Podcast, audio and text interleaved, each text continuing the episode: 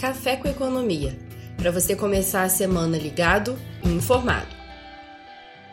Olá pessoal, tudo bem? Sejam todos muito bem-vindos a mais um Café com Economia da Orama Investimentos. Eu sou o Marco Harbis, responsável pela área de Wealth aqui da corretora, e estamos no nosso primeiro Café com Economia do semestre com o nosso grande economista-chefe, Alexandre Espírito Santo. Olá, Alexandre, tudo bom? E aí, Marco, tudo bem? Poxa, o tempo está passando muito rápido, né, Marco? Começando o segundo semestre. É, piscou o olho e já vem ano novo, Feliz Natal. é, isso mesmo. Então, hoje assim, eu vou. Eu vou. Eu, eu tenho duas coisas para te perguntar, na verdade, Alexandre. Uhum. E. Mas assim, bem tranquilas. Hoje eu vou te dar aquela colher de chá. Opa! Tá? A primeira coisa que eu separei aqui para te perguntar é o seguinte: o que a gente teve no primeiro semestre muita parte de influência de vacinação na economia, política monetária Brasil, política monetária lá fora, né, injeção de liquidez, enfim. Você consegue me fazer um resumo dos pontos mais importantes que nós tivemos nesse primeiro semestre? É, Marco, vamos lá. Isso é realmente, como você mencionou, são muitas coisas e, sem dúvidas, é uma das mais importantes é a questão da pandemia é, vis-à-vis -vis a vacinação, porque quando nós iniciamos esse ano, é, a vacinação lá fora já estava acontecendo e a gente aqui no Brasil demorou um pouquinho né, até conseguir né, alguma é, velocidade né, para vacinar é, as pessoas. É, de qualquer maneira, eu acho que nesse aspecto, é, a despeito da questão política, né, da, de todo esse fla-flu que a gente está vivendo, né, Marco? Eu acredito que é, nós temos a comemorar. Por quê? É, se nós supusermos que somos em torno de 210 milhões e que, é, né, vamos colocar aí para fazer uma, uma conta simples, 55, 60 milhões de pessoas não vacináveis, que são jovens e aqueles grupos né, que não podem ser vacinados, teríamos 150 milhões de brasileiros a serem vacinados.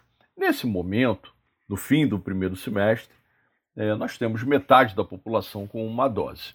É, nossa estimativa aqui, você sabe disso, a gente já comentou isso aqui em outros podcasts, era que em setembro nós teríamos aí em torno de 75, é, talvez 80% da, da, dos vacináveis com uma dose.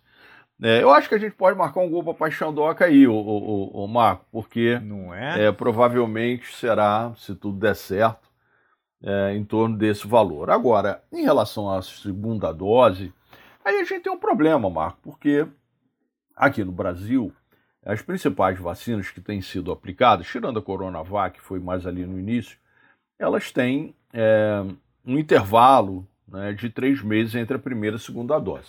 Portanto, nós temos um pouquinho menos de 20% da, de toda a população vacinada, né, com uma imunização completa. É, mas a nossa opinião é que talvez é, cheguemos aí a, sei lá, 60%, 70%, é, com sorte até um pouco mais, no fim do ano é, da nossa população com duas doses. Isso dá mais conforto na, na nossa cabeça para um segundo semestre melhor. A gente pode conversar isso é, mais à frente, se você quiser. De qualquer maneira, é, a vacinação lá fora é, está bastante adiantada. É, e isso ajudou muito a recuperação da economia, é, por exemplo, nos Estados Unidos, é, na China também, na Europa um pouco menos, Marco, mas especialmente nos Estados Unidos. E, além disso, nós tivemos ao longo do ano, desse primeiro semestre, é, uma injeção né, de recursos né, que poucas vezes eu vi é, na minha vida, né? Se você olhar também os livros de história, eles podem referendar. É, os americanos estão fazendo pacotes em cima de pacotes, não é? que são esses pacotes trilionários do governo Biden. Recentemente nós tivemos um de um trilhão. Os americanos já gastando aí, sei lá, 40, entre 40 e 50% do PIB em ajuda à sua economia. E além disso, o Fed jogando dinheiro de helicóptero, como a gente brinca com os alunos, né, fazendo uma política monetária ultra expansionista e que, eventualmente, é, pode ser interrompida ou reduzida antes do esperado. Mas nesse primeiro semestre, isso ajudou muito o desempenho das bolsas internacionais. Né? Os índices americanos bateram recordes em cima de recordes, Marco. E nós aqui, de alguma maneira, fomos beneficiados por essa avalanche né, de dinheiro que os bancos centrais estão injetando na economia, mesmo com é, a mudança de postura do nosso Banco Central, que é, vem ó, é, elevando a nossa taxa Selic já há alguns meses. De qualquer maneira, o Ibovespa teve um desempenho é, bastante razoável, né, fechado no semestre em 6,5. O dólar também teve uma queda, ou seja, o real se valorizou, entrando né, nessa é, vibe né, de mercados emergentes se favorecerem com uma política monetária é, muito é, expansionista. Porém, Marco, aí, né, como sempre acontece, é, nós tivemos alguns é, senões né, para colocar de uma maneira mais polida, especialmente na questão política, porque é, já faz aí alguns meses que estamos com uma CPI né, no Senado Federal é, em relação à Covid. E sem dúvida, Marco, isso traz muito ruído, né, um incômodo político que, de alguma maneira, transborda para as redes sociais e para as ruas. Né, manifestações recentes é, acontecendo em várias cidades brasileiras, algumas inclusive né, com violência, o que é, né, me parece algo que devemos é, de forma muito forte é, refutar, porque é, sim, vivemos numa democracia, mas o ambiente tem que ser minimamente respeitoso, né, saudável é, porque a violência não vai nos levar a lugar nenhum. De qualquer maneira, Marco, o PIB do primeiro trimestre desse ano é, foi melhor do que nós esperávamos, é, e o grande aspecto de incômodo realmente tem, fica com a inflação. A inflação ela está é, acumulada em 12 meses em 8%, um pouco mais. É, nossa projeção aqui, que encerra o ano uh, perto de 6, 5,90 é o nosso número, e uh, isso, de alguma maneira, né, acaba prejudicando as classes de rendas mais baixas, porque são eles que uh, sofrem principalmente com a alta de preços, até porque muitos desses preços têm a ver com o consumo direto, não é? como os alimentos e agora o preço da energia por causa da é, dessa possível crise hídrica que vamos atravessar ao longo do segundo semestre do ano. Legal, muito bom. Como de costume, eu tenho um grande amigo, vou pedir a participação dele aqui agora, o nosso grande amigo Pai Xandoca. Opa! Pai Xandoca sendo você, requisitado. Não é? Esse Paixandoca eu vou te falar, viu? Eu vou pedir para ele o número da Mega Sena. eu quero saber o que, que o Paixandoca vê para o nosso segundo semestre. Opa! É, tá certo, Marco. Paixandoca tem é, algumas convicções, outras é, dúvidas na cabeça, né? Até para um visionário tem, a gente tem alguma dificuldade. Vamos lá, Marco, vamos falar, tentar aqui ver possíveis cenários. Eu acho que o primeiro ponto é o seguinte: vamos admitir que o nosso desenho principal é, se dá com uma vacinação naquela linha que a gente comentou ainda há pouco, né, de terminar o ano né, com uma vacinação caminhando para 80%, 70%, 80% dos vacináveis vacinados. É, isso vai dar muito conforto para a economia, né, que está, com razão, é, as pessoas estão receosas por causa da doença e isso é natural. Nos últimos dias, né, nessas semanas recentes, é, estamos observando uma redução importante e vamos aplaudir e agradecer é, no número de é, óbitos, a média móvel está caindo, o número de internações nos hospitais. Isso, sem dúvida, é algo a comemorar, Marco.